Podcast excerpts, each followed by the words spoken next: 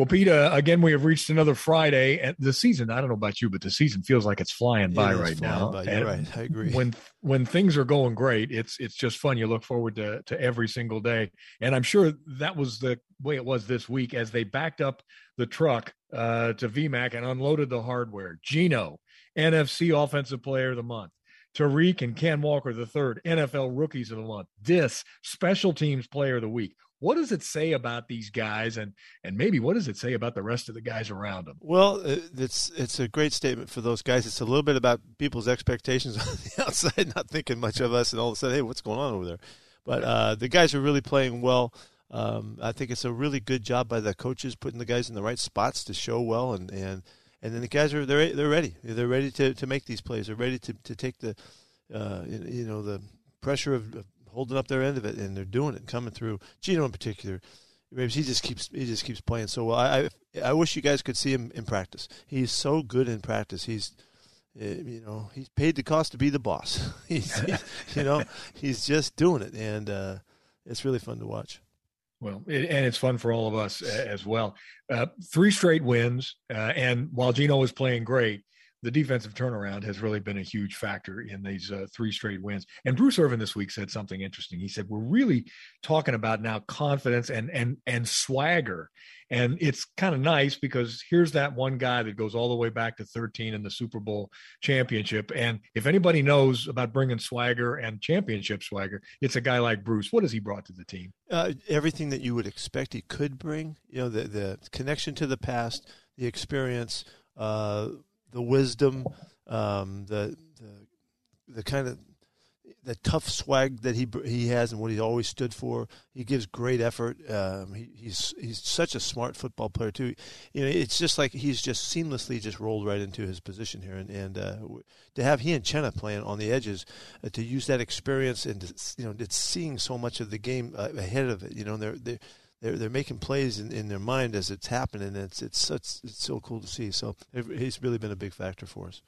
Well, and and that has gone a long way toward uh, leading the Seahawks now number five in the NFL with 14 takeaways. And if there's anything that's higher on the list of commandments of Coach Pete Carroll, yeah. uh, it's all about the ball is right up there as like one or two, right? Yeah, it is. It is, and, and uh, there's nothing more important than the ball to us around here.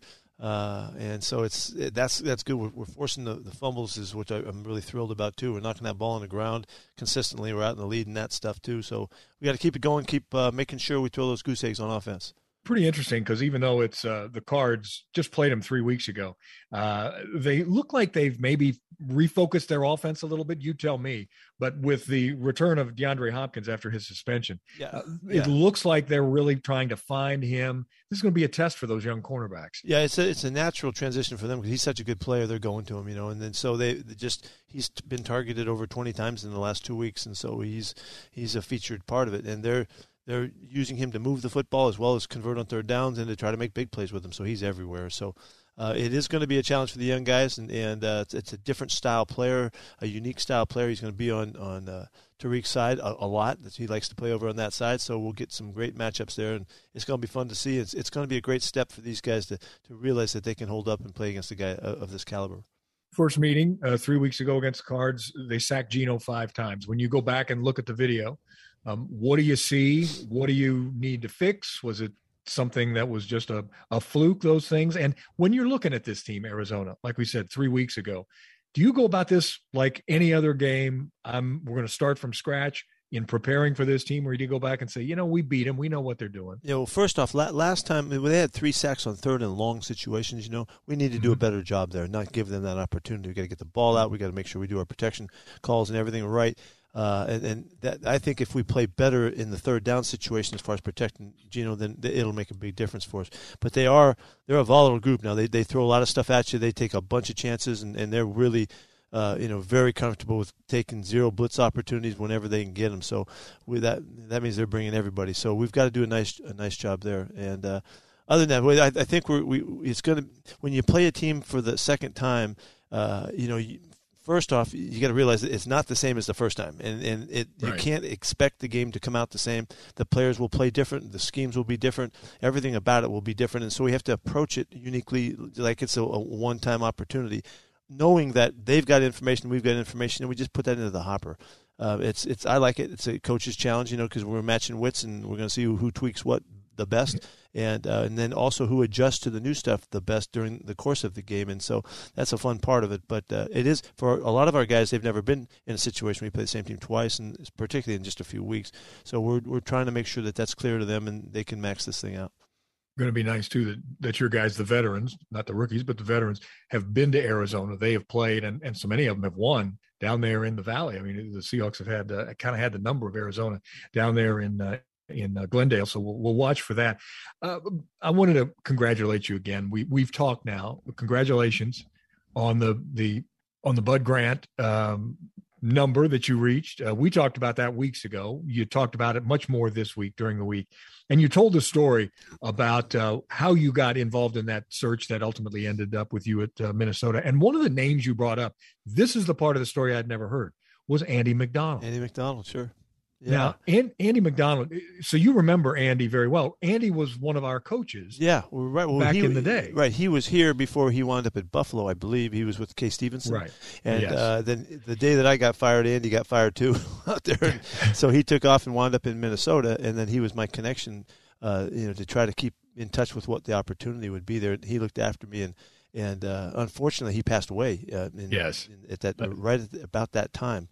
Yep. And uh, but he was a great friend, and he was helping, and you know, very grateful for his assistance. Well, Andy was was uh, just a terrific coach. He was our running backs coach and our special teams coach. Yeah. Which brings me to my question. Um, it's hard to imagine how far coaching staffs and organizations have come since back in those days when you were a, head a coach early in your career, and I was still a player with guys like Andy as the coach. When one guy did both running backs and special teams. Yeah. It's pretty amazing how far it's come. Yeah, we we specialize so much more than we used to, you know, and we used to have mm-hmm. you know small staffs and guys would double up in all kinds of things. You know, the defense would have the punt return. I mean, yeah, there was all kinds of things that, that we used to cross over on. And uh, you know, the, the the league is you know big time business and we can afford to do it. So we've got some great specialized coaching that's getting done and uh, you know, we really can look after our guys in a fashion that's much different than the old days. But as the head coach, you have to be that guy who's involved in every single one of those groups, from special teams through running backs, through linebackers, everybody.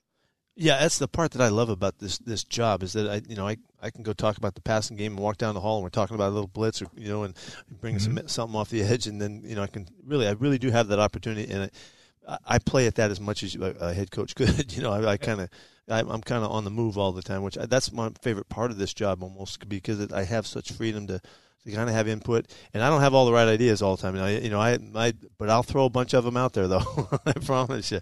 So I'll check our guys out. They, they, know how. I've, I've schooled them up. They know how to say, well, and then maybe not this week, coach. You know. Finally, uh, one of the guys we talked to this week was Shelby Harris, and um, he's he's been a great contributor since coming over uh, from Denver, and he talked about the reputation that locker room led by you and your coaches and the players, the veterans there on the team, what it's like in this locker room and how different it is from other places he's been. And one of the things that that came up through all of this was you had a gentleman during training camp named Oz Pearlman. Yeah. Come to camp. And I, I saw it online somewhere, Twitter or, or one of those things.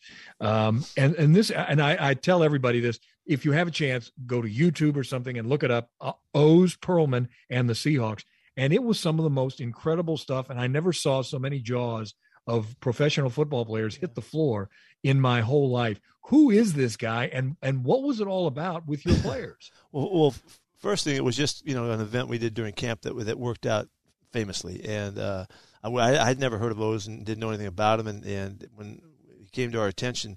You know, we, I jumped at it because we, we were looking for whatever we can do to spark up the, the camp time. But this guy came in now, and then I know that the video that went out, the clips that went out, there was four or five different things that were crazy that were you know you'd be shocked. He did another half dozen, maybe seven or eight things that he did in, in that meeting that were way more even than than what they showed in those clips. But what I but the thing I'm amazed that he didn't miss on one of them. Every wow. single thing that he said he could do and come up with, he blew us away. I mean, you've got whoever's listening to this, you need to go check this guy out because I'm telling you, it was real. Our play, you, you watch uh, Penny Hart. He he pulled out a name for Penny Hart. Penny Hart had to pick up his stuff and walk out. He was so blown away. He was scared to death. Know what happened, you know. And then and then he went. That was just the start of it. And then he went on to so many things. He he and he had a couple of personal things that he nailed on me. I don't know how the heck he knew what he was doing, but it was amazing. So anyway, it was really fun. Uh, we've referred back to it. There, there's some crazy stuff that was done, and and uh, he's got a lot of he's got a lot of stuff to show everybody. I, I, don't know if he's got an act. I don't know where he is. I don't know what he's doing, but he was he was worth every second of it. Well, if he doesn't, he should. He, yeah. he's he's I guess he's a mentalist. He's a mentalist. And so yeah, yeah. for for those folks out there, when you see this, I mean things like uh, he grabs one of the players' phones. What's the code to get into your phone? and it's not just one two three. It's like some big code. He got DK, DK, on that one that and yeah. DK was just again blown away because here's a guy that just figures out the, the code. A, a mind you know a, a, you're a player or another name in, in your that you're keeping in your mind.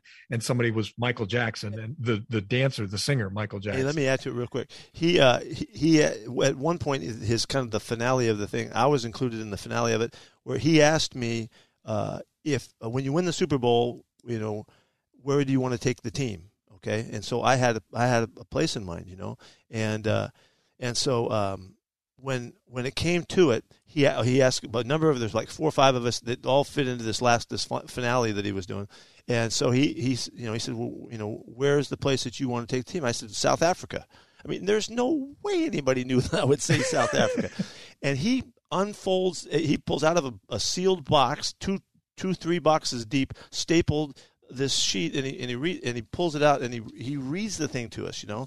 And, and it includes everybody's stuff. And at the bottom of it, he said, uh, "And to the celebrate the victory, Coach Carroll is taking the entire team to South Africa." I mean, there's no way he could have known that. it was written, sealed, and and, and you know, it was amazing. So uh, it, I'm glad we had a chance to talk about the guy because I hope somebody else gets to see him because he's oh so cool. just go, again go on YouTube all you folks out there listening and there there there are several million I think who listen to us on a Friday morning uh, Pete so we're we're hoping they all listen. By the way we'll turn I, his career Sharon, around I'm sure. Exactly. Sharon and I went to South Africa four years ago unbelievable one of the most beautiful places on the planet. So you will enjoy so we're gonna i'm gonna look forward to going on the trip taking with the you squad. guys, there we go. There you go. All right pete thanks for taking some time. Uh, we will talk to you uh, prior to the game. Okay thanks. Take care. Thanks bud